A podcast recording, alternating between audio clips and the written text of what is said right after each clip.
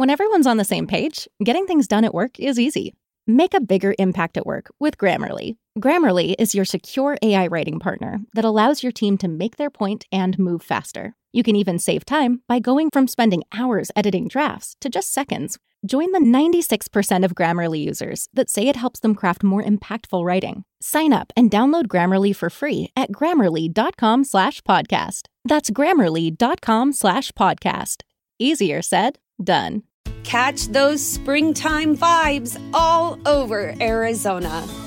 Break out of the winter blues by hitting the water at one of our lake and river parks. Take a hike among the wildflowers. Just make sure to stay on the trails and leave the flowers for the bees. Discover Arizona's best kept secret and visit azstateparks.com slash amazing to start your springtime adventure. Hey, yo. How many people are here to see WCW? And how many of y'all are here to see D A D? And welcome to Day After Dynamite, your Thursday look back at all things that happened on Dynamite. Last night, we're here on Fightful Overbooked. I'm Will Washington, but I'm not alone here. I am actually joined by a man that I have known for quite some time. I've been hosting podcasts with this man off and on since like 2007. He is Felipe Diaz Vera. Ah, say the name the same way all these years as well. ah, man, it's.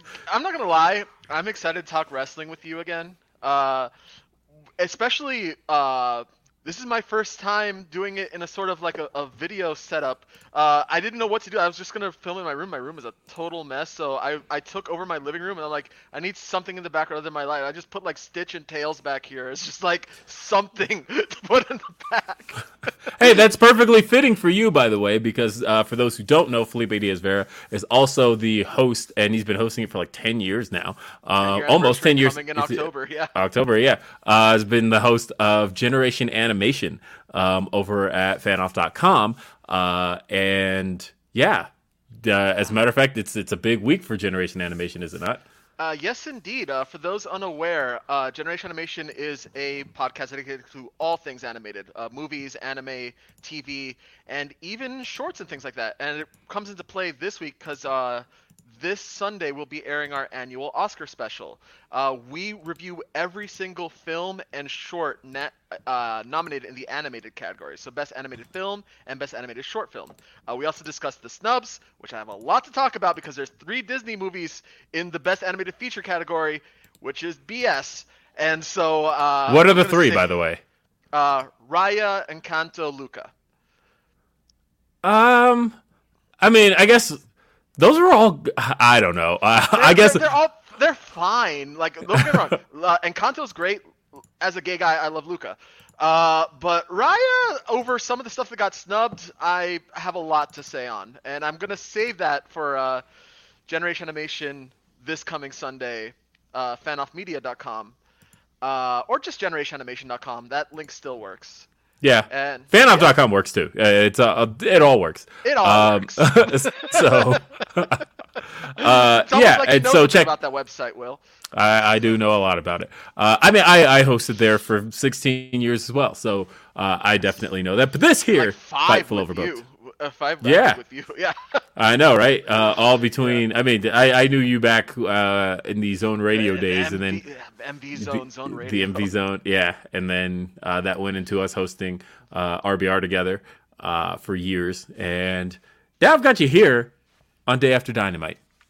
And if you uh, want your messages read on Day After Dynamite, um, and you want to help support what we do at Fightful Overbooked, um, you can uh, send us your super chats and your uh, Humper Chats, um, humperchats.com. Uh, we get a bigger cut of that here at Fightful, so that's helpful. But if you want your messages brought up on the screen with the fancy graphics and all that, um, send us a super chat. Uh, and yeah, this is going to be good. This is going to be fun.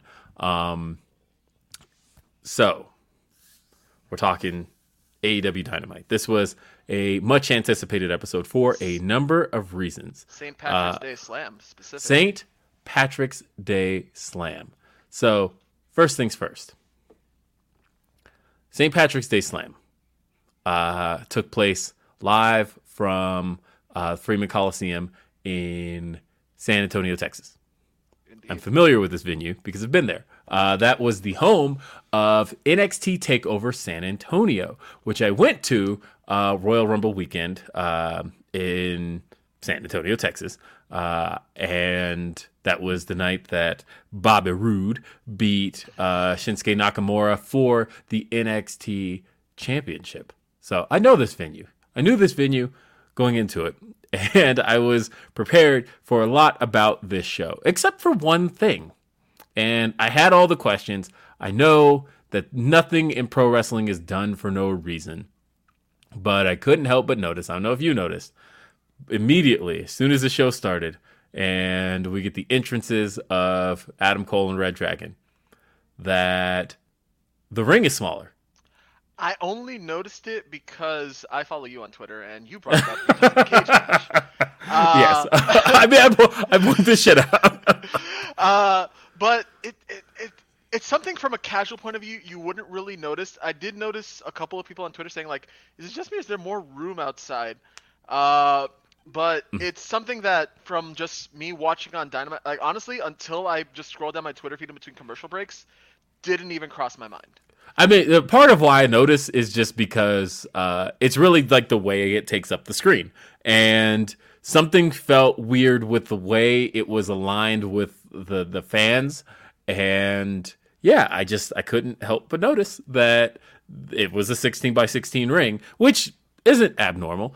Impact uses a 16 by 16 ring. It's 16 by 16 rings are pretty much um, fairly normal outside of um, major televised pro wrestling. Like WWE uses 18 by 18. AEW traditionally uses 18 by 18. Um, AEW has used 16 by 16 rings in the past. I can think of two occasions that they had, um, which was the Nightmare Factory tapings from April of 2020 and the Jericho Cruise. Uh, that show also had the smaller ring, so uh, it's it's not a huge deal, but it was just jarring uh, to see it, and I couldn't help but wonder what was up. Mainly because, uh, as I'm thinking to myself, they wouldn't do this for no reason. They just wouldn't. I, I cannot see a scenario where uh, AEW was like, ah, let's not use our normal ring. And I thought there had to be something, and all- all my brain kept thinking is, but what? Uh, because the there were questions being asked, like, oh, is this because of the um, is it the ring perhaps? Uh, or is it the cage? I thought no they're using the same cage. You can see it at the top and Yeah. that's an 18 by 18 cage. I don't think it's the cage. Uh, and uh, but i thought about that and i thought if the cage is surrounding it though then all of a sudden you have uh, are you reading the chat? Is, is Yeah, that what the yeah. group was? I thought so. Ancient memes. Uh, sorry to distract. I saw your face react to that, and I thought, uh, okay. Um, but yeah, just in case you're wondering, yes, I am reading the chat. Or anybody who wants to interact in the show. yes, interact with the show. Uh, thank you, JJ. Um, definitely ancient memes, and hey, I, I like uh, when when people, especially JJ. JJ's great. Met JJ uh, just last week in Orlando uh, at the um, AEW Fan Fest uh, right before uh, the night before Revolution. yeah. So, uh, and of course, I've met JJ before that. We met him. I think we both met him in, um, yeah, because you were there. Yeah, I was at the WrestleMania meetup. in- 35. Yeah, 2019. Um, and so, uh, yeah. Anyway, yeah, the, let's the reason talk. for the. Oh yeah, go ahead. I, I Oh, yeah, the- the reason for it- about the about the the ring being smaller. Yeah. So the the reason for that ended up being that uh, they needed to get out of the ring during the cage match. How do you do that without the the, the smaller. I, I I thought they were trying to do like a not really Hell in a Cell thing. When the moment I set, saw them step outside, it's like, oh, they're just gonna like you know ram each other into the walls and that kind of thing, which is exciting. Uh, Mm-hmm. I didn't realize when once they like, oh, they're calling back to. Well, we'll we'll, get, we'll talk about it specifically when we get to it. But, oh, they're calling back to the Lights Out match from a year ago, which they did a lot in this show. Yeah. And so the, what they ended up doing was, you know, if you lose a foot on each side, what they ended up doing was moving the ring to the um, one side of the cage, or I guess so it's touching two sides. And as a result, you now have two feet on um, two sides of the cage, and then um, the other two are touching it. Uh, and that's like just enough room to kind of give you exactly what you need. Um, and then uh, so let's talk about some matches, and we will start with the opening match, which saw Hangman teaming up with Jurassic Express to take on Adam Cole and Red Dragon. What did you think of this? So I'm not gonna lie, it was a lot of fun. Uh, there was a lot of crazy like planned spots they did throughout. The triple moonsaults in the corners were was a great moment. The double doomsday device was great. Uh, Luchasaurus is so fun, and I feel like people kind of forget about him because everyone talks up Jungle Boy uh, as like you know the highlight in the future. You know he's one of the pillars of AEW. Uh, but man, Luchasaurus is really good at doing what he does, and I don't know if it's just that maybe just being in a tag team with someone like Jungle Boy kind of hides his flaws, but like I just really enjoy whenever I get to see him in the ring do what he does, and he worked really well with Red Dragon and Cole in this. Um, I don't know. I don't. I said this on Twitter yesterday uh, because there's a lot of people who just don't like the guy, right? But I genuinely feel like he connects. He is completely connected with the fans. I think he's got one of the best hot tags genuinely in the business. Uh, between his power moves, tail whips, nip ups, all the crazy shit he does, he's he's deserves it. Yeah. Um, I don't know. I like obviously he's not my favorite wrestler. Oh shit, I just realized my tongue is like super red. I've been sorry. Um, look, guys, it's that season again, okay? Oh boy. it's Starburst Jelly Bean season. Literally have a bag right here. Uh, in case you're wondering what I'm enjoying at the moment, I got myself some Werther's original discounted from Publix. nice. Um, no, though. I, I, but yeah, I was actually a fan of this, uh, and I like the scenario that um, this is a trio in Adam Cole and Red Dragon that hasn't been beaten yet in AEW. As No. far as we're concerned, this is the best trio they've got. I am one thing that did bother me is just that, like, Jungle Boy has eaten how many pins from Adam Cole at this point?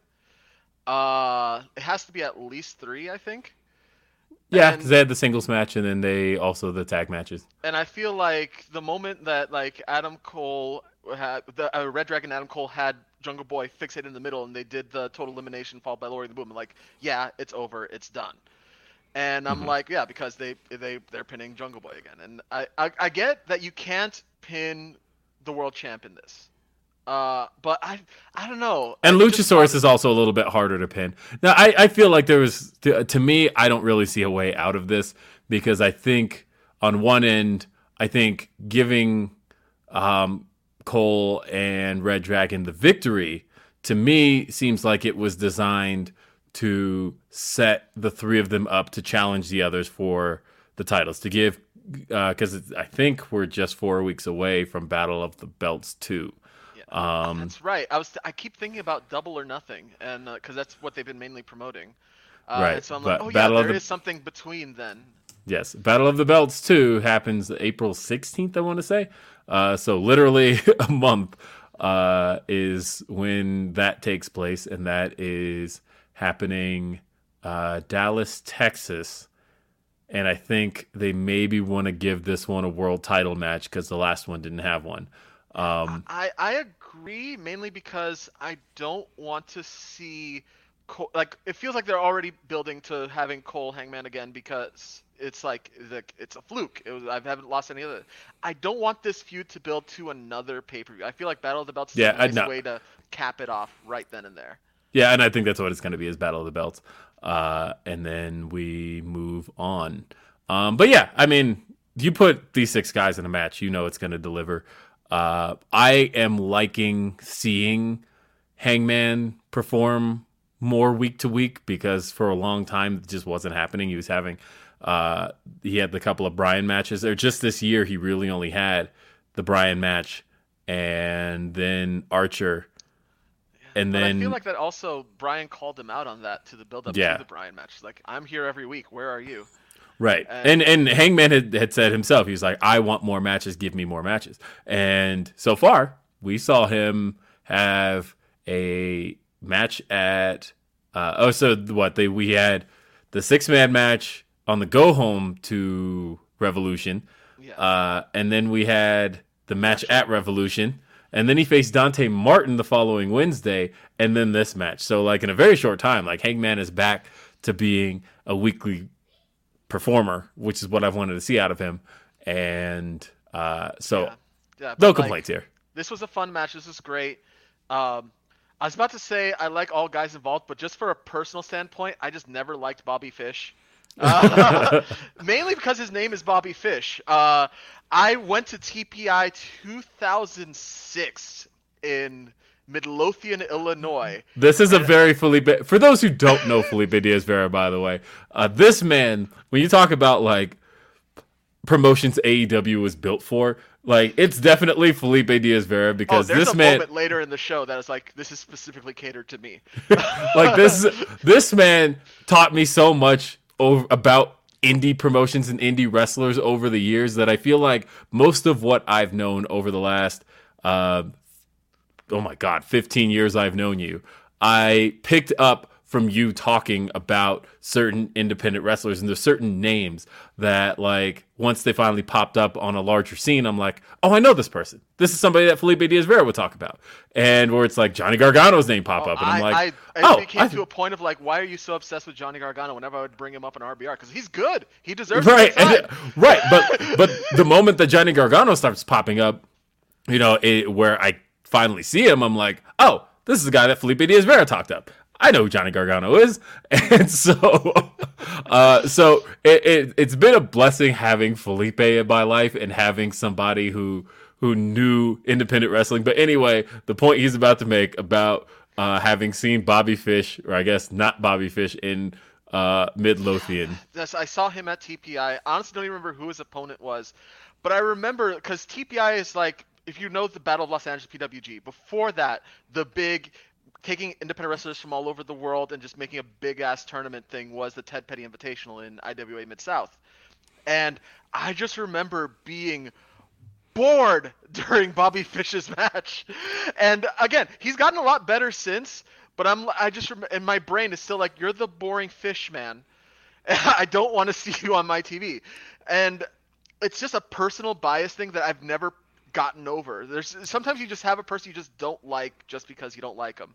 And, uh, and I have to sometimes admit, like I have no real reason for hating Bobby Fish, but I, I just do. Fair. I hate the boring fish, man. but either way, the I mean, this match overall gets a really solid B for me. I think that uh, didn't do anything particularly wrong. I actually did like, uh, and, and I like that it was pointed out on Twitter that look, the spot's been done a million times. I know Lucha House Party's done it before, but um, as far as the uh, the triple moonsault spot, um, I like that spot, especially between three guys who do moonsaults, but typically uh, aren't in a ring. as well. Because Yeah, uh, they d- Jungle Boy did it from the top. Uh, no, Jungle Boy did it from the second. Hangman did it from the top, and Luchasaurus just did it from the apron, which Right. didn't think it was going to be all three at the same time.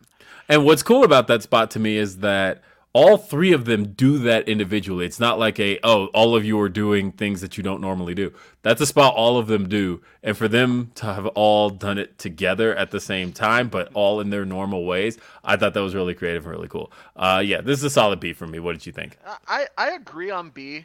Uh, thing is, this is a lot of fun. I really enjoyed watching it. It's a great way to start the show. Um, the only like the only my only really drawbacks is is like you see the finish coming from a mile away because of the fact that uh, you know they're clearly building something up. Jungle Boy's going to be the one t- eating the pin because that's what he does when he faces Adam Cole apparently. Uh, but other than that, I had really no true issues with this. Yeah, no, it was just fun. Um, and that's and there's no harm in that. Um, not everything's going to be an A. This was this was solid. There's nothing and wrong with having fun in wrestling, guys. um, and so uh, yeah, there was that. Uh, we had Keith Lee backstage looking super sharp. That fade on Keith Lee, way better than mine at the moment. I have to uh call my barber here soon. Uh, Um, no but comment, considering I'm finally growing my hair out again, so I'm in, I'm the wrong person to talk to. About yes. this. nah, Keith Lee looked super sharp though, and uh, they were um, basically annou- uh, continuing up the feud with Team Taz, and Ricky Starks is so good. It's yes, just he clearly controlled the moment.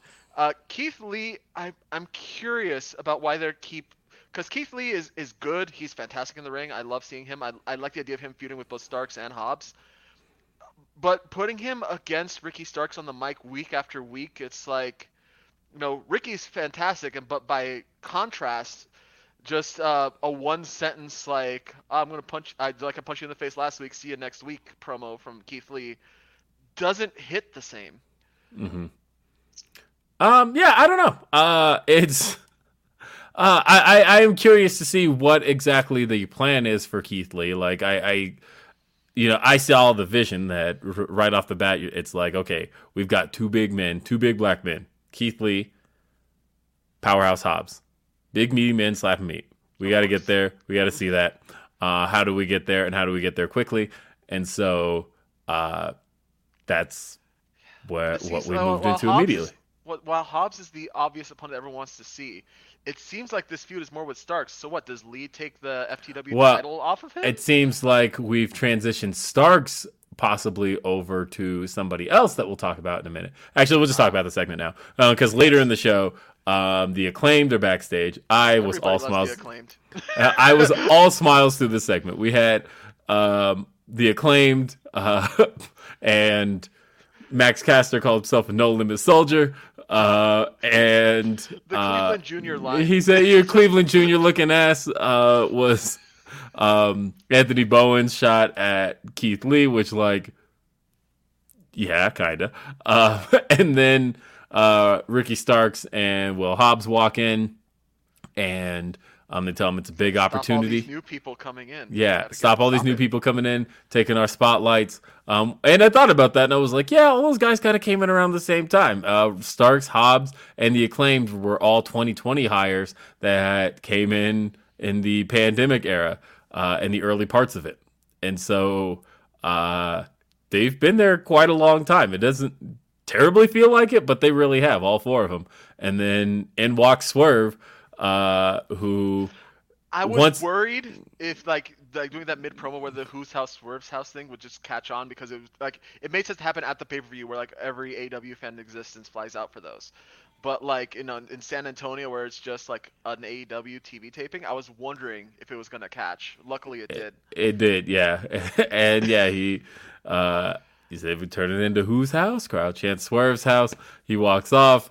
Anthony Bowens is like, isn't that guy a rapper? And and then really quickly, right as it cuts off, Ricky Stark says, Swisha house. And I laughed so hard at that.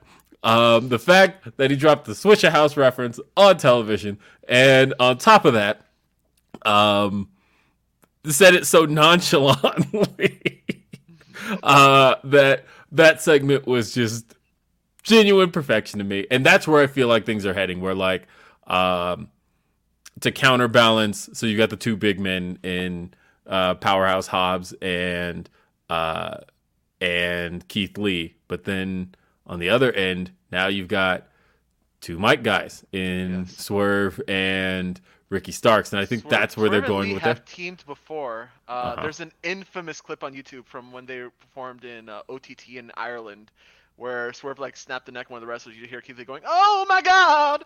Like that's from them teaming together. So Damn. Uh, okay. Like I said, there's always something from Felipe Diaz Vera. Just a wealth of information.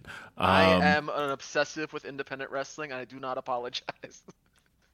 uh, and so yeah, uh, I I like where that's heading. Um, but in the meantime, speaking of liking where things are heading, uh, and guys that got over that I weren't expecting to, uh, we had Jon Moxley and Bryan Danielson versus Chuck Taylor and Wheeler Yuta. So before we talk about the Yuta stuff, because I feel like this is where most of this conversation is going, I remember I talked about there was one moment that I felt like specifically tailored to me about this match. Yeah, I know where you're going with So- this. Chuck Taylor gets a hot tag in the match. First thing he does when he isolates Bryan Danielson, single half crab, which he never does in AEW.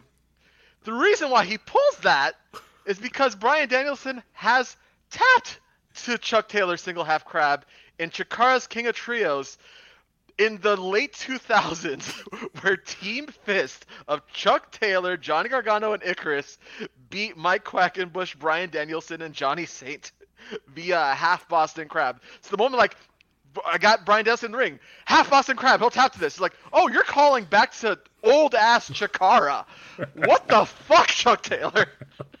that rules. No, that, that that's great though because um, I only knew. such a wrestling nerd company, and like that kind of stuff doesn't matter to the average viewer. But the people that know, it's like, oh my god. And you know what though? You know, there's this whole conversation about who wrestling companies should cater to. Should they cater to casual fans? Should they go for hardcore? Should they make references like that? I am of the belief, especially the last couple of days, that wrestling companies should cater to whoever is willing to spend money on it. And, and that's literally it. And obviously AW has an audience that's willing to spend money on it. And uh, this was one of those things. Chuck Taylor tweeted about this that he was gonna go for that. So I only like halfway understood the reference because he had mentioned it beforehand. I didn't know about um, late 2000s Chikara. Uh, but somebody, uh, when Chuck Taylor said, I'm going to try and beat him with a single leg um, Boston Crab, then somebody posted the picture of uh, Bryan Danielson in that single leg crab. And I thought, okay. So I actually did get the reference, but only because Chuck Taylor mentioned it. Uh, he also. Don't follow Chuck on Twitter. I, I, may, I don't know if I do. Maybe I just missed it, but I didn't. I wasn't expecting it. So when I saw him go for it, it's like, oh, you cheeky fucker. yeah. and you know, it's it's funny too because he said uh, when AEW posted this graphic, Chuck said that uh, this looks like uh, somebody's fourth year EWR game gone rogue. Um, because like nothing about this makes sense. Uh, like if you if I showed this graphic specifically to you, Felipe Diaz Vera, just like five years ago, I, for, like first of all, I would have no idea who Wheeler Yuta or Danhausen are. Uh, s- secondly, what? like nothing about this makes any sense. But I mean, from a uh, just a number of places, like uh, why is Regal not in WWE? Why is Bryan Danielson wrestling? Why is Bryan Danielson wrestling Chuck Taylor on television? What is Orange Cassidy? John what the hell? Yeah, like so much of this is just like when over did the Trent shave his head?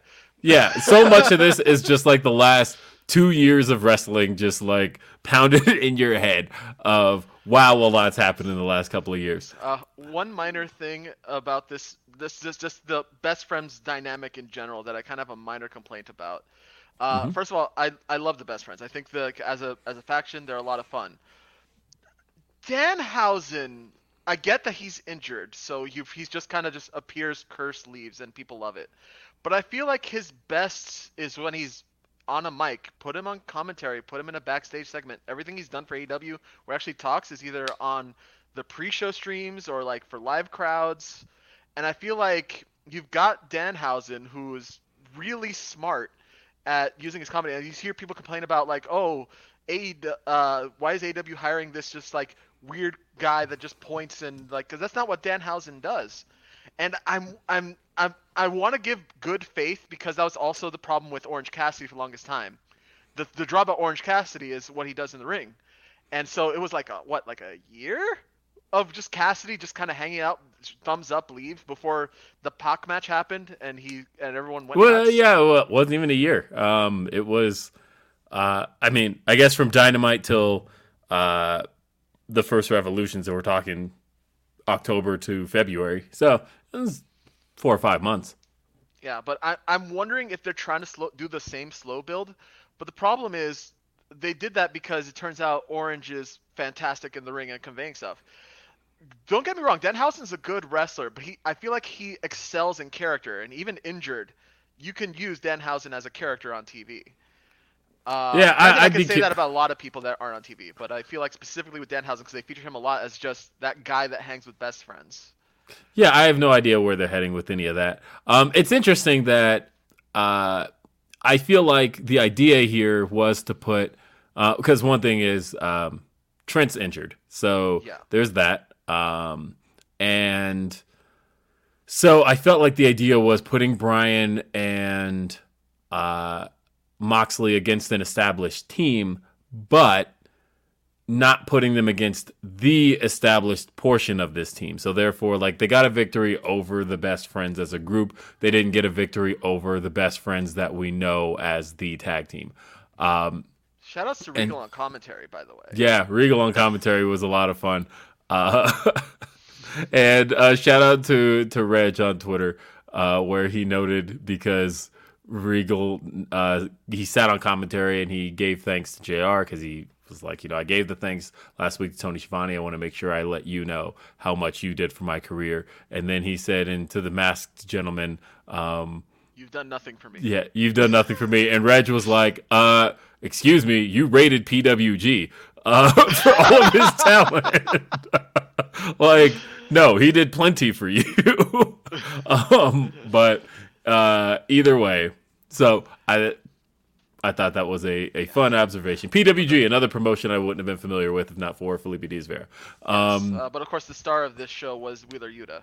yeah, so that was what I was gonna say. Was it felt like Wheeler was in this match to kind of be, I mean, kind of he to be the fall guy, uh, simply because, uh, you know, it was like, hey, he's not the established member of Best Friends, so he can be here to be the fall guy. But it, the crowd really got behind him, really got behind him um, throughout this match to the point of where I was not expecting a Yuta chant at all, uh, and for it to be as big as it was, and uh, in a match with Bryan Danielson and Jon Moxley at that. It's it's the way that the match was set up, where like basically near the end of the match, Chuck Taylor took I was about to call it a dirty deeds, took a paradigm shift uh, to the outside, and so he was out for the rest of the match. So it was just Yuta versus these two scary ass wrestlers that you don't want to be alone against. But he he kept going, and that's what people are like. Yeah, you you teach him Yuta. Like they were cheering for him, and uh, and like even uh, when Jr. Uh, called out, called out like, oh, that's uh, more guts than brains, and Regal called him out. I was like, no, he has plenty of brains. Like he's he's fighting for his for for everything he's got over here. Uh, like throughout the match, even Regal kept pointing out like, you know, oh, he's a tough one. Uh, perfect technique on the German suplex. Uh, I do love also the fact that they didn't hold back. Uh, like uh, Moxley has wrestled Yuta. Like this is also I think the third time they faced each Third other. time, yeah. So I like the fact that he was aware, ready for that weird rebound uh, clothesline that Yuta does, uh, and also the fact that I Danielson throwing a Regalplex in a match that Regal's commentating is a nice touch. I'm, I'm a little teeny bit. I mean, they, they reference everything on commentaries. I can't expect them to just m- hit 100% where they don't recognize a Regalplex. But like in my brain, like, oh, that's a Regalplex. Nice. Yeah, um, little references here and there, and it's it is surprising that nobody on commentary uh, called that out, but uh, but Also yeah, so the the post match, yeah, Yuta also technically still isn't signed. He's still like one of those like shows up in AEW all the times, but he also works the independents type of wrestlers. Like a, so I'm wondering if this is like uh, like mentioned in the chat, if this is like a, a way to kind of bring him in more with the post match stuff that you're about to bring up. Mm-hmm. yeah. So the post match, of course, saw best friends headed up the ramp, uh, but Wheeler stops, and he turns around and heads back into the ring, and the the best friends all kind of stare him down, like, "What's going on here?" And uh, he gets back in the ring, and uh, extends his hand to Regal, and Regal slaps him in the face. But the crowd eats this shit up, and the crowd chanting even louder for Yuta in a way they weren't chanting before. Like I don't know what the plan for Yuta was, but um, I know that if it wasn't to move forward with something more in this program, it probably is now.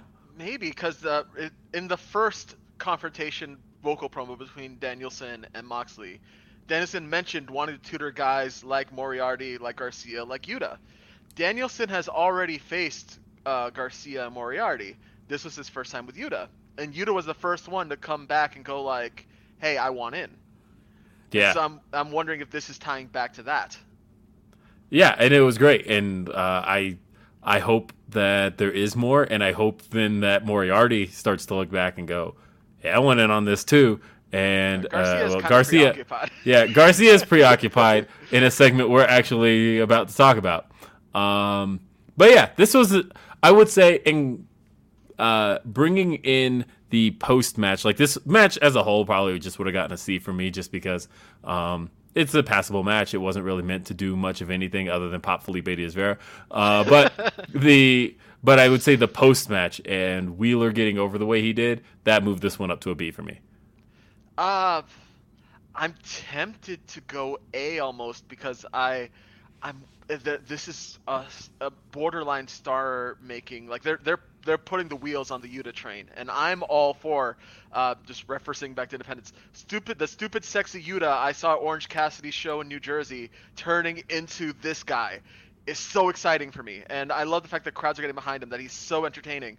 Uh, I love the fact that he has such an odd look for your standard pro wrestler. The fact that he has the long tights with just the shoes, uh, but he makes it work, and people love him. And I want Yuta to succeed, and I think this is a, a turning point where people are gonna start getting behind Yuta, and I, I am all in on Yuta being a more prominent feature on AEW television.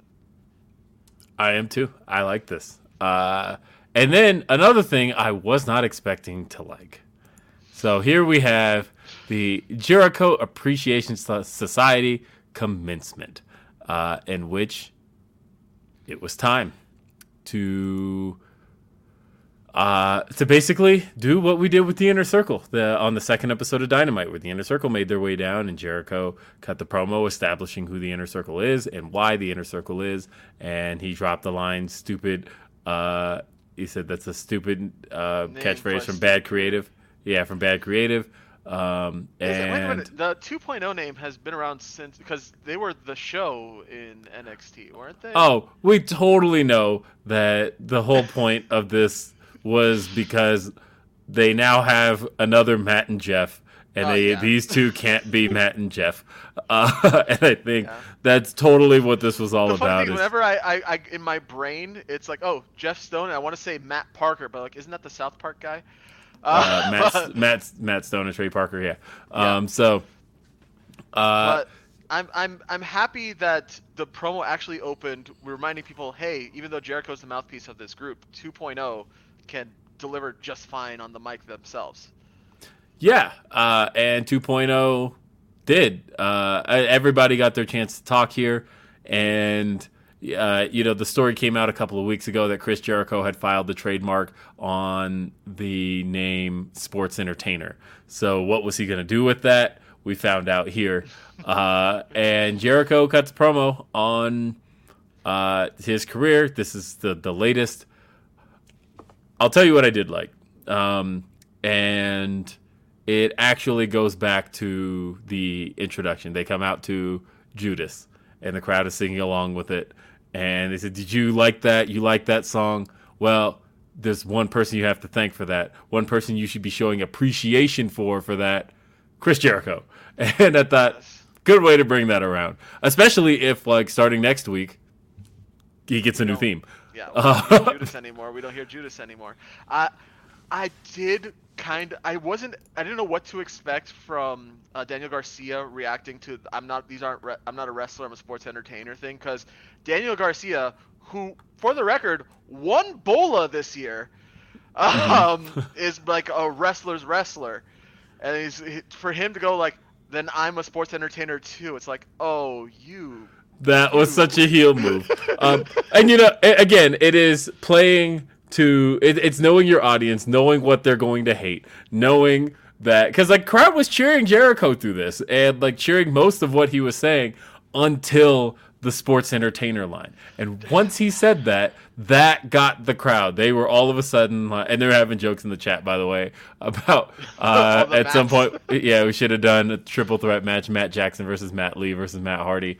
Um, and uh, and shout out Rob Lee Johnson versus Lee Moriarty um, versus Keith Lee. Yeah. Yeah. Uh, um, and then still a Matt, so you can still have this match. you still can. Uh, and also, we can do um, Isiah Kassidy versus Orange Cassidy should happen at some point too. Um, but anyway, you get Adam, Adam uh, uh, Christian Cage versus Ethan Page on Rampage not that long ago. We did, and we got Adam Cole versus uh, Adam Page to main event a pay per view, and the crowd had so much fun with it because I was there. We we all had fun with that. Um, but yeah, so Jericho, uh, he turns it around though. He gets the crowd to boo the sports entertainer stuff, and yeah, the reaction you see. Daniel Garcia grabs the mic and uh, he seems like he's gonna shut it down, but then he says I'm a sports entertainer too, and the crowd is so mad. And and Jericho explaining the story, which I know is uh, when we meet to death when he mentions January 6th. oh my God! When he said January 6th, I was like, "Oh, we just going here? Okay." Uh, I guess this is what we're doing here. And he explains uh, the car crash that Daniel Garcia was in 2019 and how Jericho um, donate it. Yeah, and it turns out he was in the right to do it. Well, first of all, uh, I would say just for anybody out there, if you have a pro wrestler you like and they're going through some shit, they they tend to post Kickstarters. You don't. I'm not. I'm not asking like, oh, just donate your paycheck towards it. But trust me, from talking with a couple of these guys, uh, though that stuff helps. Um, when Jimmy Jacobs uh, messed up his leg uh, when the Age of the Fall stuff started happening. Uh, I, uh, uh, I bought an 8 by 10 from him, and he was very grateful for that shit. Like, wrestlers appreciate when you do that kind of thing, even if it's just a dollar. You know, that it shows that you're willing to, you see them as more than just like a, a, a t-shirt. Like, you know, you're, you're showing care for them. So I know this is kind of a sidetrack, but it's just, if you ever see those type of things happening, and like, hey, can you help me out with medical bills? Because independent wrestling, doesn't make a lot of money unless you're like in the upper echelon of that kind of stuff. So I'm just saying help those guys out. Uh, and speaking of donating uh, a dollar or so, I got a super chat from Rob. Says, "Hi, the garlic bread." Um, here's the thing: I've been hosting with Felipe a long time, so there's references here that are going to make no sense to a lot of people, and uh, and that's probably one of them. That is a very old reference. Can I say something that uh, I, I wanted to get off my chest, and now that I'm no longer affiliated with RBR, uh, whoever the, the hell is running the Diaz Foods Twitter, uh, at first I thought it was funny, but then when your first few tweets are like, buy my tacos, I'm like, I've never expressed any liking on tacos. Are, is that a... Eh, it feels kind of racist. Yeah. Yep. uh, I'm just saying, you know, it's maybe uh, nobody has tweeted from that Twitter account in forever, but when people search my name on Twitter, it's my account and then the Diaz Foods account, and so whoever still has that thing, uh, please just get rid of it. It's an old joke. yeah, I'm looking at that now. Diaz Foods. Yeah, uh, d- delete Diaz Foods. Um, although I did successfully get an account taken down that was a parody of me, um, and yeah, it eventually, and it was like old parody that was like old references and shit, uh, and had like a really old picture of me, and it hadn't been posted from in like seven years, and it was really easy to just report it, and it was gone. Uh, yep. So that's one. Okay. Um, and Ricardo uh, says, "Hey yo, here's some love for Thunder Rosa." Uh, Shout out Thunder Rosa. We'll get there in a moment. Some people were a little disappointed that there weren't a whole ton of Scott Hall references on Dynamite, but yeah, it was honestly, really just there yeah, were two. The, yeah, but uh, but I think that's that's more than enough. Uh, especially because nobody like obviously the people that did had some connection with Hall, uh, but like I feel like th- this group doesn't have like who who made who made the tributes I think was worthy because Scott Hall did work with Britt Baker in the past. Uh, Ethan Page is not on this show, and so he would probably would have done one if he was on this week because his finisher is a freaking edge. Uh, Mm. but you know, I feel like they did what they needed to do to shape, uh, pay respect and then move on. And like you know, that's all you can ask for. You know, I, lo- I love Scott Hall too. I am a Latino from Miami, Florida. You think I didn't love Razor Ramon? Like, uh, all right. So on on to the next thing. Um, we had the TNT title on the line. Scorpio Sky taking on the former face of the Revolution, taking on the new face of the Revolution, Wardlow. Uh, and uh, I know a lot of people. There were basically two camps on this one. One who knew exactly where this was going, and another who thought, "Oh, Scorpio Sky is going to be shortest reigning TNT champion." Um, and the fact that MJF didn't show up last week at all kind should have been been the, the tell. Yeah. Yeah. Uh, and even still, like, I think it was probably easy to predict that Wardlow. I don't know. I never saw Wardlow versus MJF involving the TNT title in any way, shape, or form. Um, MJF has never really expressed an interest in that title. Uh, MJF has always kind of expressed wanting to go for the world title, and it still seems like that's the belt he's talking about. And so I never saw this feud involving that belt in any way. I think I could see Wardlow eventually getting it, uh, but not here. Um, I also did point out yesterday on Twitter uh, when Cody had tweeted about um, he wasn't happy that Wardlow lost the face or won the face of the Revolution match, but then lost his title match. And I pointed out of every of all of them, I believe AEW has done five casino battle royales. They've done two tag team battle royales. They've done two tag team casino royales, and they've done two face of the revolution ladder matches, and they've done two casino ladder matches. Between all of them, only one person has won their title match, and that was Hangman after winning the casino ladder match. But otherwise, all of those big contender matches they've done, and they've done a lot of them now, one. One person has gone on to win. I It's feel like- actually more in line with what's taken place to see Wardlow not win. Yeah, but even still, even if they don't win the title match, it's a good indicator of like who they're focusing on because you know, Scorpio Sky, to quote him, grabbed the Sonic Ring last year, uh, and you know he was undefeated for a long time, and he got his TNT title. Wardlow winning is not just necessarily the title match which he lost, unfortunately. It's because he is the face of the Revolution. He, it, it's if it's not obvious, we're gonna see a lot more Wardlow over the next few weeks, and I'm perfectly fine with that. Yeah, Especially uh, because I we're probably not going to go straight to MJF because it seems like they've been like seeding that we're going to get Spears first. Oh yeah, he's got to slaughter Spears. Um, I, I do appreciate you bringing up the Sonic Ring, by the way, because as soon as you did that, I thought of um, either one of them grabbing it and then uh, immediately getting hit with a dun dun dun dun dun dun dun dun ba ba ba da. Someone did a Botchamania ending where Wardlow grabs the ring and this gets transported to the Sonic One special stage with. That- yeah, that's fucking great. that rules. Um, yeah, so uh, I- Yeah. this match in itself, uh, this match saw Scorpio Sky make his way out to the ring uh, with the. Uh, so Dan Lambert has the other TNT title. Uh, that part I What an wasn't expecting. Yeah, because uh, I was wondering if they were like.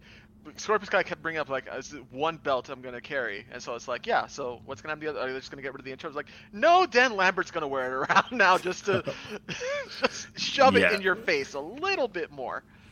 Right. Um, I mean, because yeah, they did get a second belt made. Uh, but yeah, so Scorpio was carrying around the single belt, and uh, but he did have American Top Team with him, um, including the newly signed Paige VanZant. Uh, but Wardlow was going to take on all five, and he mostly did. Uh, the match went through a commercial break. When we came back from break, it was Powerbomb Symphony time, and the crowd was buying every little bit of this. As soon as he hit the first one, crowd chanting one more time. He did the roll through, and when the roll through hits, you know this match is over. Uh, people thought Scorpio Sky was about to get squashed, uh, but then out comes Shawn Spears. Shawn Spears with the distraction. Uh, they make their way out to the ring, um, and while the ref is distracted, MJF shoves uh, Wardlow into the ring post. Wardlow makes his way back in, gets rolled up. One, two, three. Scorpio Sky still the TNT champion. He retained. Which, yeah, Scorpio needs to keep it at least a little bit longer. You can't just like build up this title win, this undefeated streak, and I thought I, the thing is the person that beats him, I don't think Wardlow needs it. He No. doesn't at all. I and I like- think Go ahead. Scorpio's reign, because Scorpio's fully capable of it, I would like to see him have a few banger title matches before we get to whatever the ending of his reign is going to be. I feel like he also needs to take the belt into the forum in LA.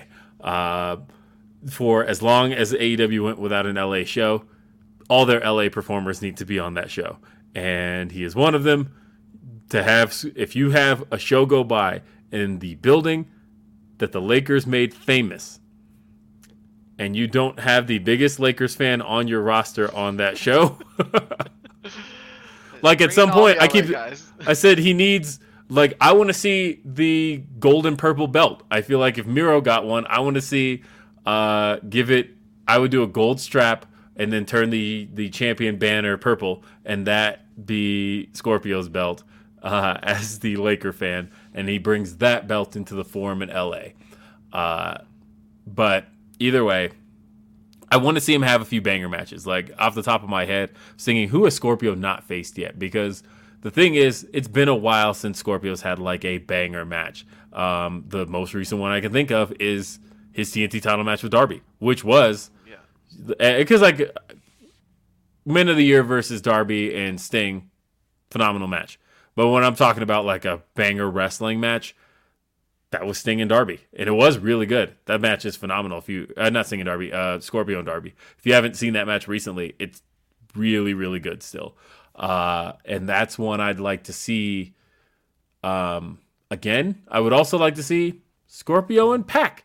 Uh, that's another one that you can do. There's a few people on that roster where you can really throw out like who are baby faces right now who Scorpio could afford to beat.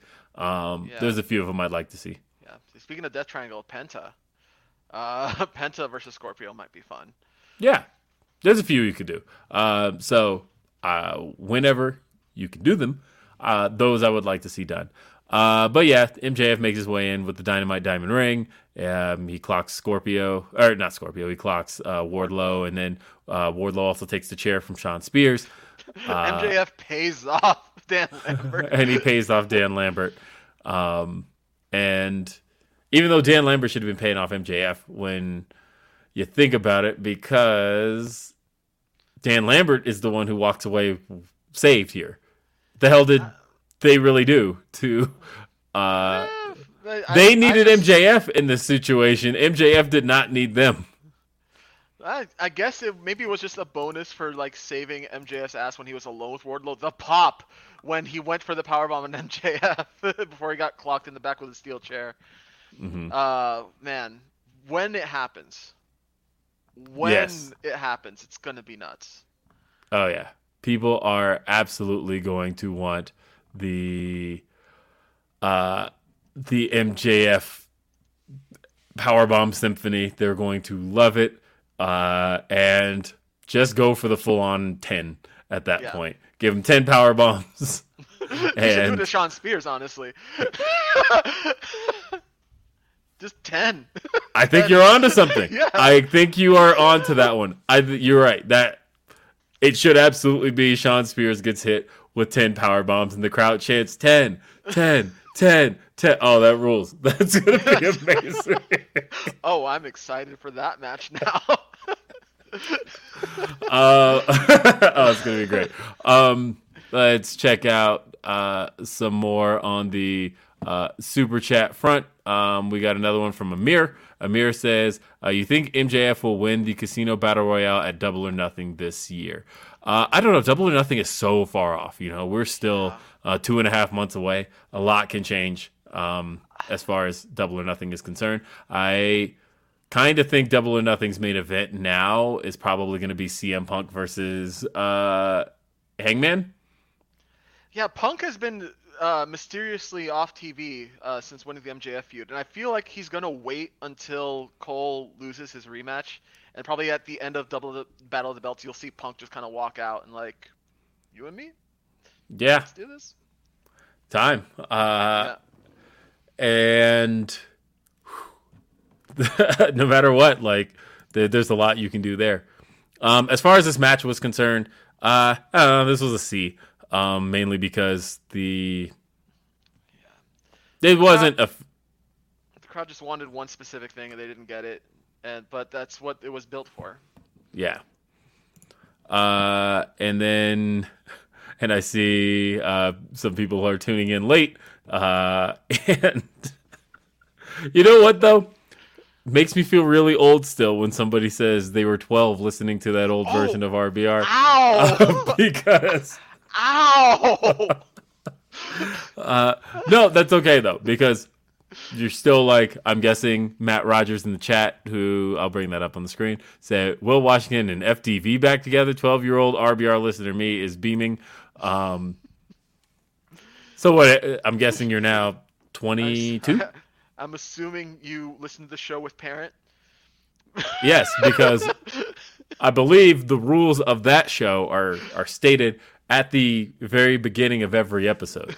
So uh, Yeah. there, But there's that. Uh, but this this isn't RBR. This is Fightful, man. We're here to have a good time talking about some dynamite here. Yes, uh, the day after. Um, okay, let me pull my results back up uh, because um, they continue to build Shida versus Deeb. I don't know what they're building to. My heart wants the Iron Woman, uh, the Iron Woman match. That's what I want. I feel like they've had five matches now. They're two and two. There's only one way to fi- finally, or they've had four matches so far. There's only one way to finally settle this at two and two, and that is the. Uh, okay, thank you.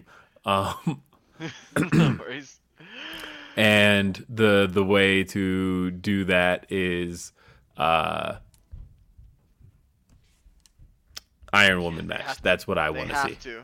Shida and Deeb have been pulling absolute bangers against each other. Uh, I feel Yeah, like I, I pointed out.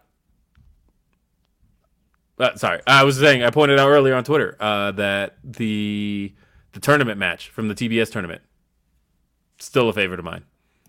Yeah, I honestly believe that no matter how they decide to end this feud, Iron Woman sounds like a good idea. Uh, two out of three falls might be the simpler thing they go for. Uh, I honestly don't know what they're going to specifically do, but I feel like just the way that these two work together is fantastic, and I honestly feel like like Shida has no no no. I think Deeb, especially with the the stuff she's been doing on Rampage with the five minute challenges she's been doing, is fantastic, and the fact that she's getting the spotlight is worth it. But we, I feel like they're building towards Shida versus Cargill. Um, Like- maybe at some point. Uh, I don't know. I feel like sh- I feel like Cargill's being built for somebody new who hasn't been seen yet, and there's a couple of people um that I I have feel like my that Cargill's going like, who's left? I've faced everybody, and I don't think Cargill's faced Shida. Right. I I don't know. I feel like uh but that's why I feel like the who's left line is more so uh gonna bring in somebody new. And I can't help but wonder who that's going to be. I have my hunches. Um like Athena comes to mind immediately. Um I know Toni Storm's um contract isn't up yet or her 90 day isn't up yet. Uh so she's another one. Mia Yim is up. There's a few options you can go with there. Um, you can also go with Mercedes Martinez, who helped, uh, who helped Jade win the belt, but all of a sudden now Yeah. is a babyface, and she owes her one. There's a few places you can go. interesting if Deeb wins the feud, if she's the first one to go after Thunder Rosa. Yeah, I could see that as well. Oh, that was a thing they built here. Um, because I do feel like the person going, who's probably going to beat Thunder Rosa, uh, maybe a newly reinvented Kris Oh. Statlander because I was we saw wondering with uh she's getting she took out the makeup and the and the lens. It's like uh, It sounds so like we're no she's getting longer going repack- with the alien stuff. Yeah, it sounds like she's getting repackaged. Um, and that there's a little bit of frustration uh because they were showing her high profile losses uh, in this video package that she lost uh, in the TBS tournament. She just recently lost to Leyla Hirsch. And now she, and then of course she lost to Britt Baker, where like she keeps getting there but losing, and what's holding her back? And she wiped the makeup off and took the contacts out. Sounds like we're getting a new Kris. And she wasn't with best friends at all. No, she didn't show up at, at ringside at all for the match. So sounds sounds like we're getting a new reinvented Kris Statlander. Uh, chat, no aliens in chaos. If you know anything about chaos in New Japan, it's like anybody that joins the group leaves immediately. See Wheeler Yuta apparently. like, it's just what they do. uh, and Rob said Red Velvet full circle. I mean, something's about to happen with Red Velvet, uh, such as using her theme song uh, in the mix, which is uh, produced by uh, me, and uh, something I'm that she had a promo that looked like it was in uh, an old basement from the 70s, but uh, she talked about uh, her match coming up this Friday with legit Leyla Hirsch, which means, ladies and gentlemen, this is potentially the first time that gets heard on television. It's been on Dynamo. I mean, it's been on Dark. It's been on. Uh, it's been on Elevation. Elevation. It has not been on TV yet, and I am ready to hear my song on TV. DVR that shit, man. Like, Yeah, I mean, if I can, because it also is airing Oh, after right, the the NCAA. NCAA tournament. I know, right? Uh, so on one hand, if it's like a hype basketball game, it's a pretty good lead-in for the show. Uh, because March Madness, uh, I feel like I'm preaching to the choir. People don't know, college basketball in March is nuts. Uh, and so there might be a lot of people watching, and then once it wraps, like here's some pro wrestling. Maybe Leyla versus Velvet is the opening match, and then that'll lead to a lot of people. uh, I'm pretty sure Darby versus Butcher is the opening match, but that's okay. Uh, that said, um, and yeah, Graham in the chat uh, asking what happened to Shanna. Uh, Shanna um, was she's one of the only people who's been released. I know that there was some kind of incident with her, um, and she had also had some pretty harsh, har- hard right wing tweets, and so it was like, eh, it's Yeah. kind of problematic. She's she's gone. Uh, she is not in the company any longer, and that's pretty much that. Uh, but before we get uh, just let their contracts run out as if you listen to Chavo Guerrero tweeting nonstop. Uh, but the thing is, Chavo was never under contract. He was on a pay by appearance um, kind of deal. But uh, so who knows? But Who knows? uh, before we get to the main event, we had one more match. We saw the in ring debut of Matt and Jeff, the Hardys. Man, that picture really does look like it was taken like yeah, 15 years ago.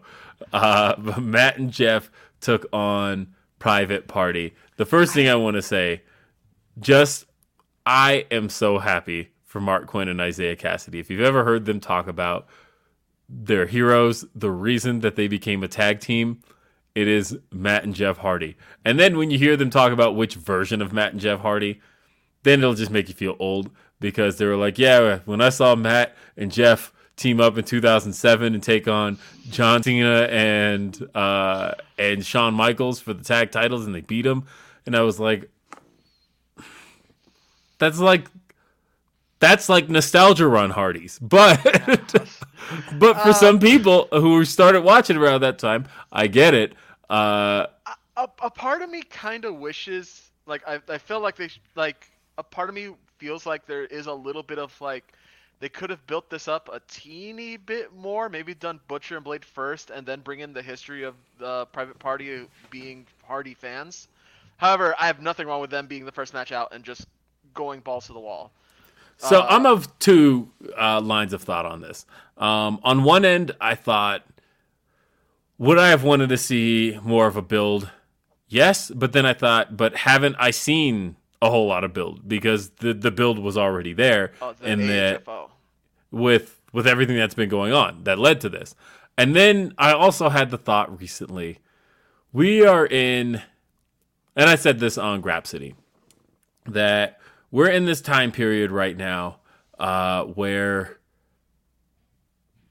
a lot of change is going to be happening in wrestling because AEW is reaching three years, and a lot of those guys signed three year deals and could get snatched up elsewhere. Uh, and in thinking about that, we just watched Cody leave the company and is probably going to debut in. WWE. Big story about Janela not wanting to resign his contract. Right. And so the thing about the the reason I bring up Cody was because Cody was a guy who left a lot on the table, right? There you know, we sat around talking about, oh, you know, one of these days we're going to see Cody versus CM Punk. We're going to see Cody take on Hangman. We could revisit Cody and Omega because we haven't seen that since Ring of Honor. Uh, we could see you know Cody versus MJF never really like they it got finished. They had their one match, but Cody even said in a promo that he wanted his hands on MJF again. Uh, and there, it felt like there was a lot left on the table with Cody that just never really happened, and now all of a sudden he's not at the company anymore, and that really changed my mindset of, do I want to see any company sit and wait on matches that could potentially never end up happening?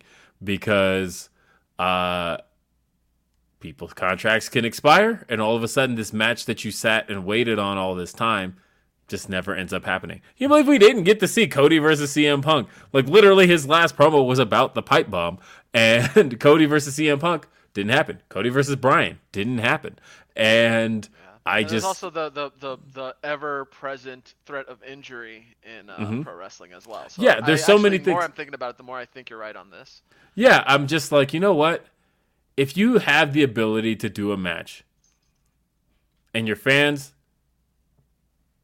I've also said for a long time, this applies to Dynamite, Rampage, Raw, SmackDown, not so much NXT. There's no such thing as free television. Somebody's paying for it. People are in the audience paying for it. So when people say, "Oh, you gave this match away on free TV," no, you didn't. No such thing as free TV, um, because uh, somebody in that audience paid hundreds of dollars for those seats. Uh, so at that point, there is no giving a match away. Do it for your audience. Do it for this audience that paid for it. And in that sense, when I saw that this match was happening, I thought, what more do I need build wise? Um, I guess maybe some video packages, but for the most part, I saw what I'm going to see. And here we go Hardys versus Private Party. Uh, like I said, I felt so happy for Marq Quen and Isiah Kassidy because these two have been dreaming of facing the Hardys on television their whole careers. And it happened. And the Hardys, that music hit, gigantic pop. Tony Schiavone goes, I've never called a Hardy match. And I thought, holy shit.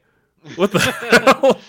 Yeah, he was, You've he never was- called- Hardys were only in one place the whole time while he was commentating, and then I ne- there was no weird nostalgia run in MLW or anything like that. yeah. so- So, yeah, it was like, I really am hearing like Twilight Zone shit because like hearing the Hardy Boys' most famous theme loaded playing with Tony Schiavone calling it on TBS. None of this makes any sense. Like I said, if I described, if you described this to me just five years ago, I would think that the planet glitched and something has gone terribly wrong. The the matrix is way off and wrestling doesn't make any sense anymore.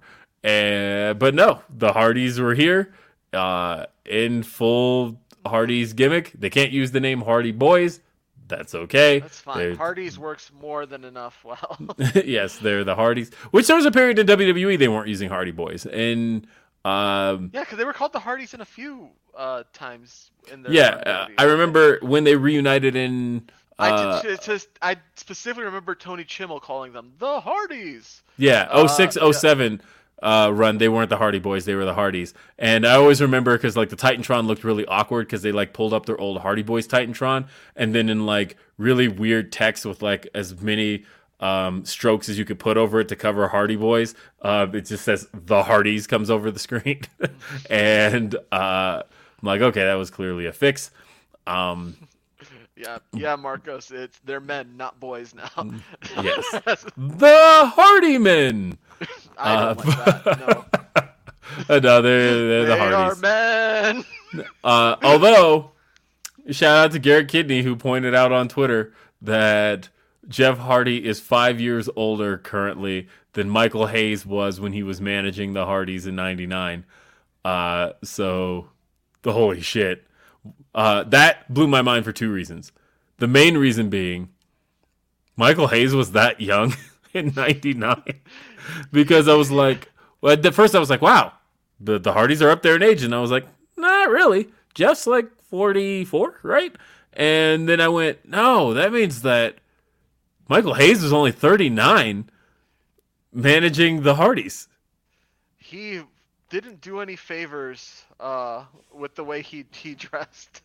Yes. Like he just like, hey kids, what's going on here? Was showing the matching clothes to them and that kind of thing. Just not a good look. But yeah, this match was a lot of fun. Uh, Jr. I think at one point in the match is like, oh, how do you prepare? How do the Hardy Boys prepare when their offense is so famous? But the thing is, that's kind of what made this match so fun. It's like, yeah, everyone knows what the Hardys do. They did poetry in motion. They did the double back elbow into the fist flip combo. Uh, Jeff did the whole like uh, inverted atomic drop sweep. Name a city here. Leg drop to the abdomen. like he did all. He did. Oh, all I, I loved I loved him doing the uh the famous split leg leg drop and um Isiah Kassidy screaming as as Jeff's coming down. That was great. Because you know he always throws it in at least once a match. It's usually just once. But what spot was he going to throw it in with? The fact that he threw it in there was fucking hilarious. Uh, I enjoyed that. Uh, wait, wait, wait, wait. Okay, sorry. I'm stuck on the Michael Hayes thing again. So you mean to tell me when he was Doc Hendrix, he was only like 34? He was my age doing that gimmick? What? Okay. I, I don't know what to tell like that's Sorry. Uh my brain is just He was younger than me doing that. I'm thir- I turned 35 this year. Graham in the chat says PS had 50 years of drinking under his belt in 1999. Yes. might might have been a reason.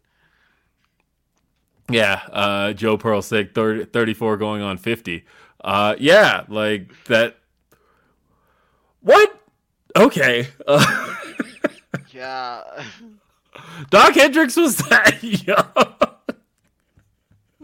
okay, that's uh that that rules. I do Uh, know. Uh, getting back to the match, so I can try to distract you from all this PS Hayes talk going in your head right now. Uh, I know a lot of people were a little worried about the fact that Jeff kind of undershot that swanton a bit. Uh, it did look like he barely cleared it.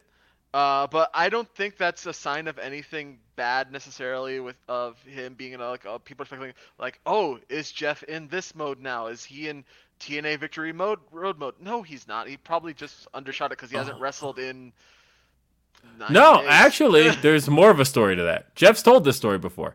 This is just people not paying attention. He's been doing the Swanton like that for like three years. Um, and Jeff specifically told the story that the Swanton, the way he used to do it, um, he would put the landing of it on his lower back, and that caused a lot of his lower back problems that he has now. So now he can't do that. And so what he does now is he puts the because he said the, the brunt of the impact used to be on his lower back on the mat was where most of it would take place and just years of doing that have worn his lower back out. So now he said he puts the majority of the impact on his opponent and his, he talks with his opponent beforehand make sure they're okay with taking the majority of the impact. And so now he is avoiding bumping his lower back on the mat and simply undershooting it in order to land more on his opponent. And his opponent is prepared for that. He's been doing the Swanton for like that since like 2018. And he explained that in an interview that the reason is because he's trying to avoid landing on his lower back now. Um, because he has lower back problems now. that's been Jeff Hardy for a long time. That's funny because like I, I I've read the Hardy Boys book, Mhm. uh, and there's a great story about when they were shooting the uh, it was a video game commercial where they were there's where like I think it's the one where Kane hits like a home run and they're running and then Matt and Jeff Hardy like leg drop uh just random baseball players through tables. And Matt Hardy would go like, okay, so to protect myself, I'm pretty much just going to be flying and sitting on you. Be prepared for this. I'm sorry. Where Jeff is like, no, I'm gonna actually leg drop him, and if you see in the commercial, he shoots backwards, lands on his head, like, cause like Mhm. that's not, uh, you- you- it, it's not a good look on you. So it's funny how all these years, um, Jeff has finally started to be like, okay, I gotta take care of myself, not just do what looks good. it, it's just funny considering like how Matt used to rag on him about that in in the book. hmm Yeah. Book, uh, by the way, for the record, if anyone wants to re- re- reach out for it, it goes right up until the the where V one just started. Right. Um, so we got another super chat. This one is from Kai. It says, I had $10 on Rosa losing via a tweet to Joe Pearl. Uh, how long does the reign last and who dethrones her? I'm hoping Britt gets it back, but I could see Toni Storm coming in hot and picking up a W. Um, I don't know if you're noticing, but like a lot of, especially on the world title, uh, like, and when I say world title, that refers to three titles the tag title, women's title, um, and the AEW world title um, thinking about the world titles in AEW, they've been really good about rewarding their longtime performers. Like Thunder Rosa, uh, you know, she's been signed with the company officially for just a year, but she's been with the company basically Yeah, since since the uh, NWA uh, since stuff. since August of 2020. Um, she was pretty much backstage at every event, didn't go anywhere. Uh, she's been with the company since 2020. Um, and then we think about Britt and and Shida and Nyla Rose, Riho. You think about the world title. Everybody who's held the world title has been there since the beginning. AEW hasn't really done the bring somebody in and crown them champion thing. Uh, and I honestly don't think they will. I think there there definitely is kind of this like reward those who have been there a while. Um, Like the only one that was kind of bringing win the title was kind of Moxley, and even then, like that was a there was a long. and to be him. fair, Moxley's been there since day one. Like he wasn't there at the original press conference, but the very first AEW show had Jon Moxley on it. so like, he- like, like you know, like when uh, Ruby Soho came in, she didn't win the title right off the bat from coming in. No. Like you know, they've given shots to people day one, but people haven't really won day one stuff. And I feel like AEW is really trying to make sure that people feel rewarded for their time. Um, like Jurassic Express is the tag team champions, a day one team. Uh, Tay Conti and- was on pay per view this week. She's been with the company for like giving them like great dark matches for like two years now. And Mhm. so they, they reward her with these pay per view outings that just like people are like, yeah, Tay Conti. And so that said, who do I think dethrones her? I think it is going to be Kris Statlander. I think it'll be the repackaged Kris, uh, somebody who's been there almost since the beginning. Um, how long does she hold it? I don't know. Do you think with this heel turn and this build to Leyla Hirsch that they might be teasing at maybe maybe not Maybe a title know. match, but not a not a title. I don't think so. yeah. Um, but anyway, Hardy's in Private Party. Uh, that one gets a B for me simply because I was happy for Private Party to get there. Uh, and Agreed on this end as well. Yeah, I was happy for him. Um, it was cool. Hardy's got the uh, the crazy thing was um, Jeff's hot tag, still a great hot tag. Those guys fully understand. Everyone, everyone was anticipating it, especially because a it came off a great move with uh, Private Party about to do the poetry in motion, just side effect in midair, great stuff. And immediately, like everyone in the crowd knows it, the commentary knows it, knows it. Like uh, Jr's like, this is going to be the hottest tag of the night, and Schiavone's like excited for it. like, yeah, the, God, the crowd. God bless Tony Schiavone. Like he is like, it feels like he's like, he's like the heart of AEW right now. It's like, No, how I- I- excited he gets over this shit. I love Tony Schiavone. I think Tony Schiavone, like what he brings to the table to me is like almost the lapsed fan view of like somebody who's been so detached from all of this for so long that like, huh, I've never seen the Hardy Boys, even though they're a 25 year old act. Ah, I've never seen these guys. This is great. And like just the way he gets like excited for this stuff. Um, and like, you know, Excalibur brings the the technical expertise and then JR brings the uh the long term expertise to things. I like them as a team. Uh, but I really feel Tony Schiavone like when I hear him get just like excited about silly shit. It's great. I love it. But the thing we are here to talk about, Felipe Diaz Vera, mm-hmm. is the main event. Yes. As Mark Henry would say, it's time for the main event. We had the AEW Women's World Championship. Man, that's a beautiful title. The Women's World title on the line inside a steel cage. Again, we talked earlier in the show about the smaller ring that came into play here.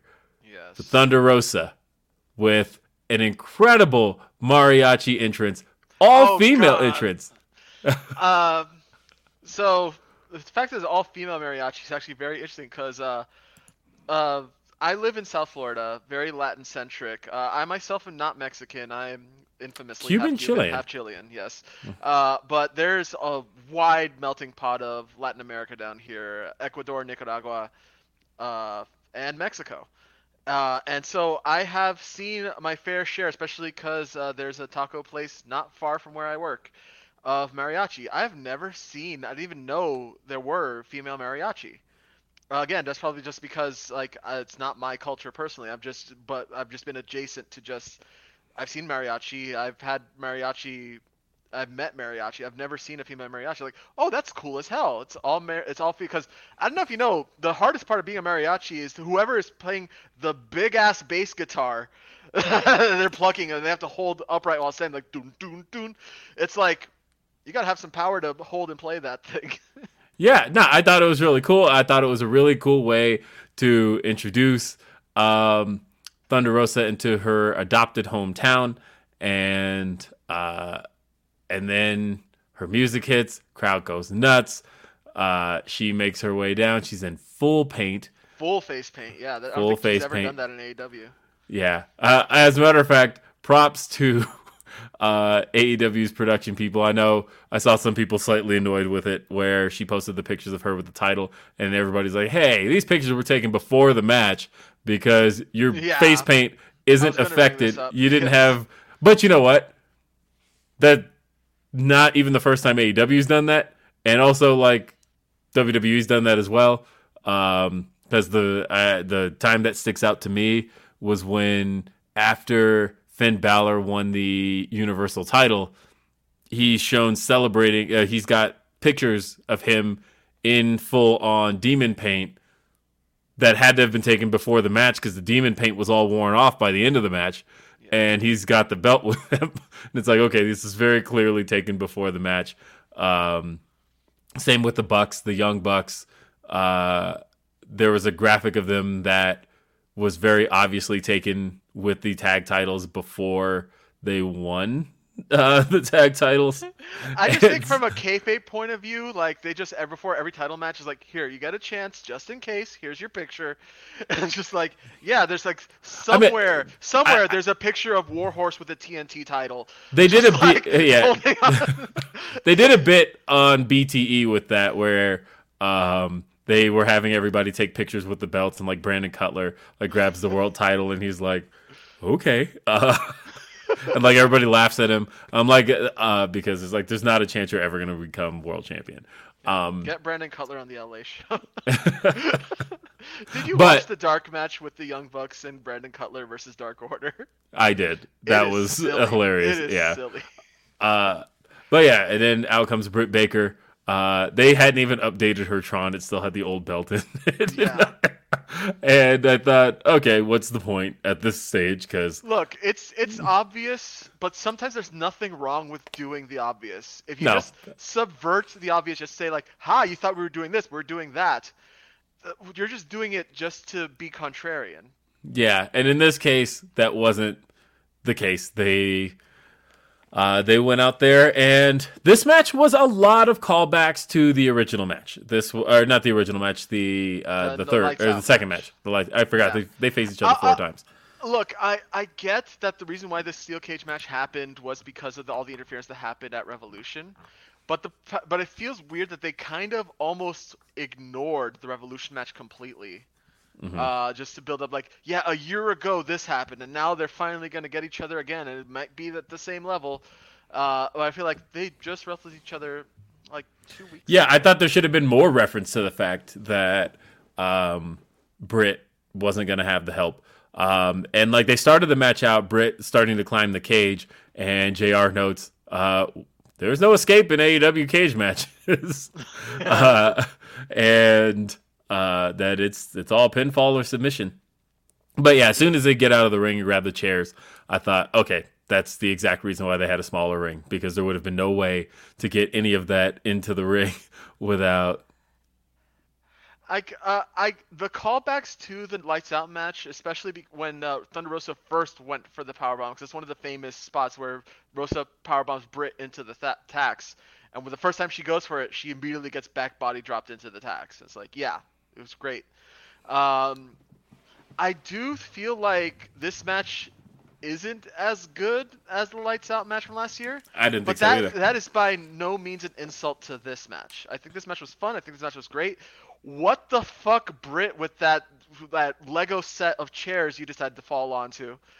Just like Yeah, I know because the uh, I feel like the anticipation for it, the, the what ended up actually happening was I don't know, kind of kind of tame for uh, this anticipation of stacking all these chairs, and the crowd was like, "Ooh, what's gonna happen? What's gonna happen?" It's like uh, that happened, um, and uh, I've seen people making fun of the the stunner spot uh, it, where it was 316.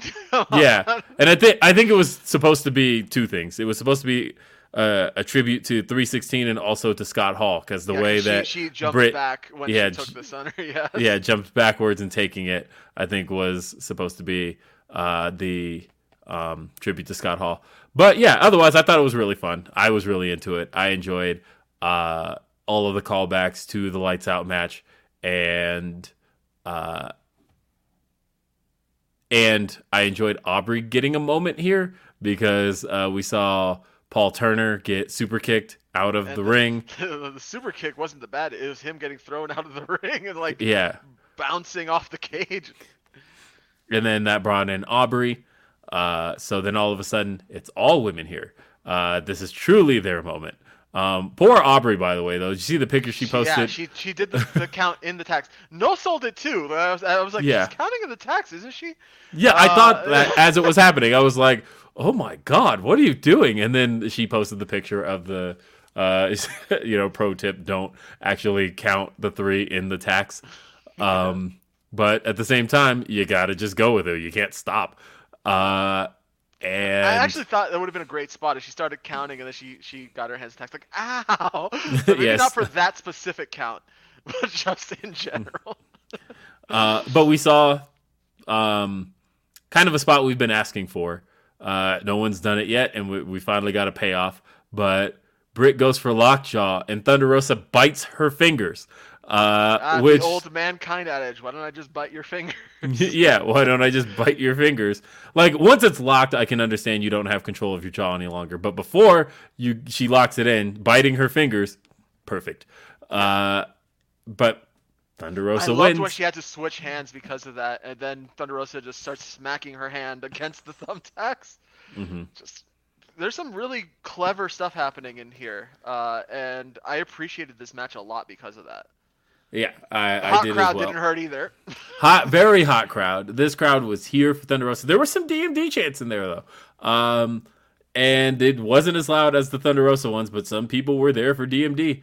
Uh, but at the end of the day, Thunder Rosa got the victory, one, two, three, and is your new AEW Women's World Champion. She got a big, cannon.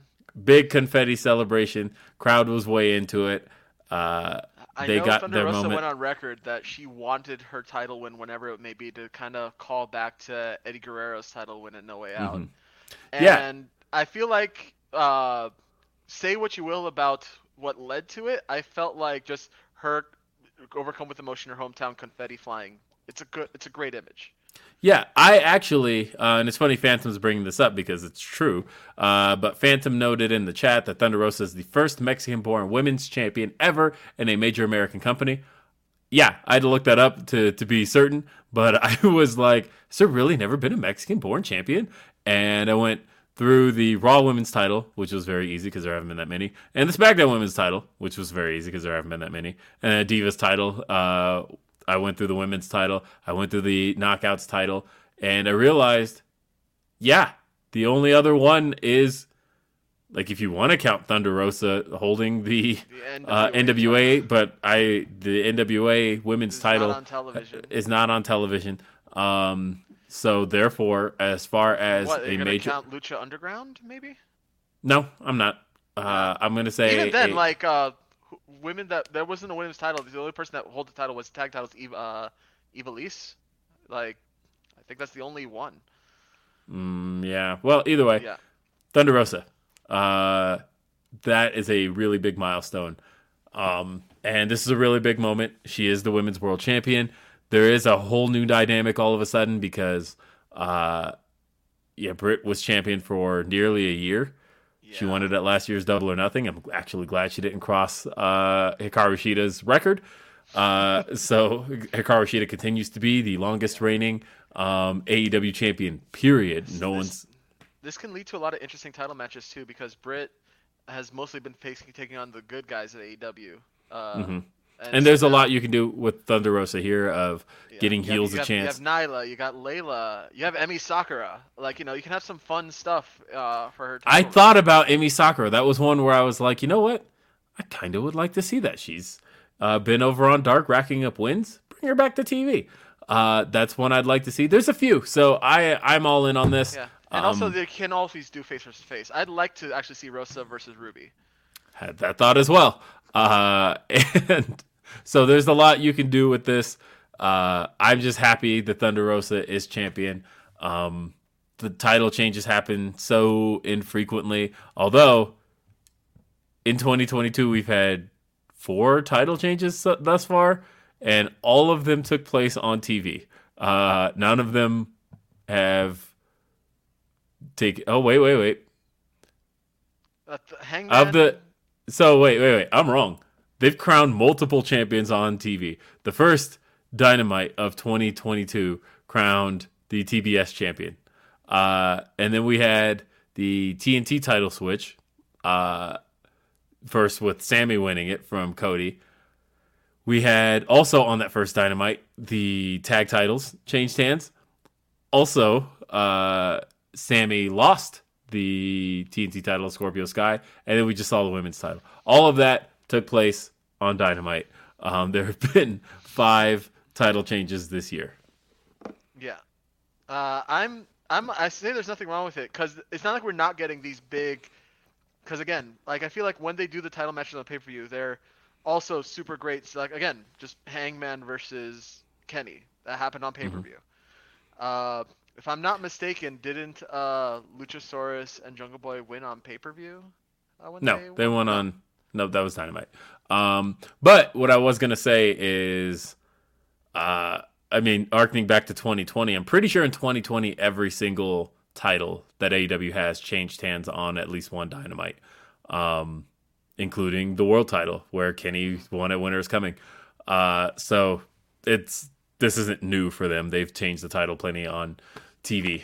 Uh, but I've got a couple more super chats to read. Kai says, "Respect to the performers. The match was incredible. I'm a fan of violence and Crimson Masks, and they deliver on that end stupendously." Ricardo says, "Oh, sorry." No, well, you read that and I'll get back to that. So- Yeah, it says, I love seeing these shout outs to different cultures in AEW. Way different than the dreck of WWE's treatment of foreign talent. Kudos.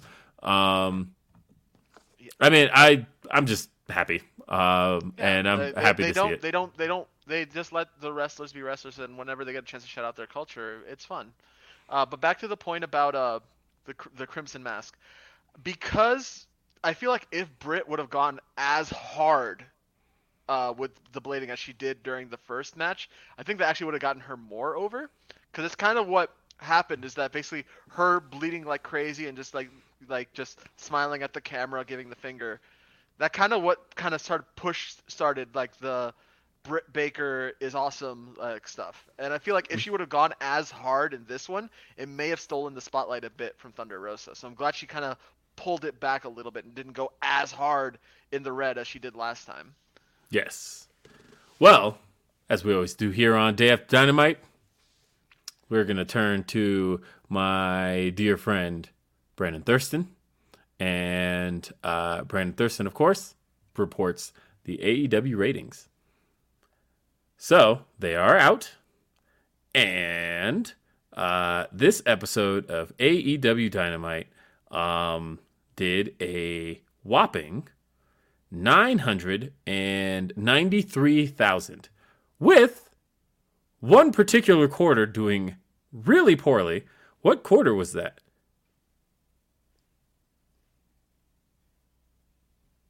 Really? Oh boy. Something had to have happened here. This makes no sense to me, especially if you look at YouTube views. But if you look at the chart, and we'll see how that clears, you see that one big dip right there, right? That one big dip. Yeah. That's Hardy's and Private Party, Hmm. which of course brings the whole average down. Um, that's pretty much the only quarter You that wasn't uh, up near a million. Uh, that one dipped to 911, but I'm curious what per- what happened with that particular quarter that The only thing I can think of is is uh, did- didn't isn't March Madness starting today, not yesterday? right I'm yeah no I, I have no idea what could have caused that particular quarter to dip as badly as it did when you consider that if you take a look at um uh the youtube numbers on anything the hardys have been doing. You know last week it was like uh uh what the jeff hardy thing did 2 million. I'm looking that up now on youtube. Uh yeah that one's up 2.4 million. The match itself will probably uh, from last night is going to cross a million on youtube. So i am really curious what happened to that quarter. It's Uh, interesting that the just the, the the shift between uh, what people watch on YouTube versus what people watch on Mm-hmm. TV. Because I know there is a bit difference uh, uh, uh, sometimes with the AEW numbers that certain segments that do really well on YouTube uh, tend to blow up.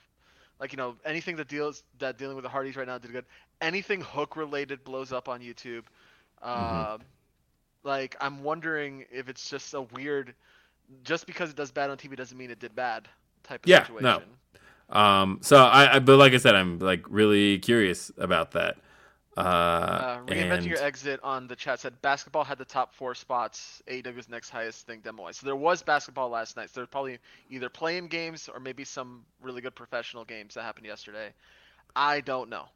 yeah, who knows? Um, either way, uh, it's a rating, and like it's not even all that remarkable. It's that quarter is just particularly remarkable because otherwise it all looks pretty normal, and that quarter um, just feels like a significant drop. Uh, but yeah, as Phantom pointed out, that's it's a huge increase over last year, um, and uh, yeah, that's AW Dynamite for another week. This has been Day After Dynamite. Felipe, let people know where they can catch you again. Uh, well, uh, if you go to the wonderful website that is fanoff.com, uh, I host a show called Generation Animation, which is a show dedicated to all things animation. Uh, we talk about cartoons, anime, movies, shorts, anything in between. We've done episodes on Flash cartoons from the olden, ye olden days of the internet. Um, this coming Sunday, you'll be able to hear our annual Oscar special, where we discuss uh, the nominated films for Best Animated Feature and Best Animated Short, as well as the snubs. I'm not gonna rant again. uh, uh, it'll be a fun time. Uh, definitely check it out if you're interested in anything animation. Uh, also, if you want Twitter takes on everything from wrestling to fighting games to just general me nerding out about Sonic the Hedgehog shit, uh, you can follow me at Felipe Diaz Vera on Twitter, all one word. All right, Felipe. And also, um, Generation Animation, that's a really cool name for a podcast. Uh, who who na- who named that show for you? Ah, is this guy that we used to call our executive producer. Uh, I, I his middle name started with an R. Uh, oh. Oh, that's right. I named that show. Uh, yeah. Um, I don't know. That's like one of my prouder achievements of It's of naming po- name. of When- whenever naming podcasts. when people ask me about my podcast, uh, and I bring up the name, like, "Ooh, that sounds fun." so it definitely Yeah, is no, a uh, catchy help. The two names Also, of it's, naming. it's good to it's good to have on merch for the record. also. Yeah. Honestly, thinking about uh, podcasts I've named, the the two that I'm most proud of are Generation Animation and Grapsity. Uh, and so that's Yo, we're just Um, rocking merch. It's just like yes. uh, um, B Rob did yeah, the tho- same thing in his episodes. That's why I'm like, screw it, I'm wearing merch. yes. those are those are the faves though. But hey, Felipe Diaz Vera, always a pleasure to podcast with you. I always want to make sure I get to do that at least a couple times a year. Of Did it a course, couple you know, times if- last year, and- whenever you ring the call, like uh, much like Michael Jackson to Jackson Five, I'll be there. Yes. All right. I don't know why I pulled that reference. I know why why that one. It doesn't matter. Uh, but, ladies and gentlemen, thank you for being here for another edition of Day After Dynamite. For Felipe Diaz Vera, I'm Will Washington. We'll see you next time. Have a great evening. Peace.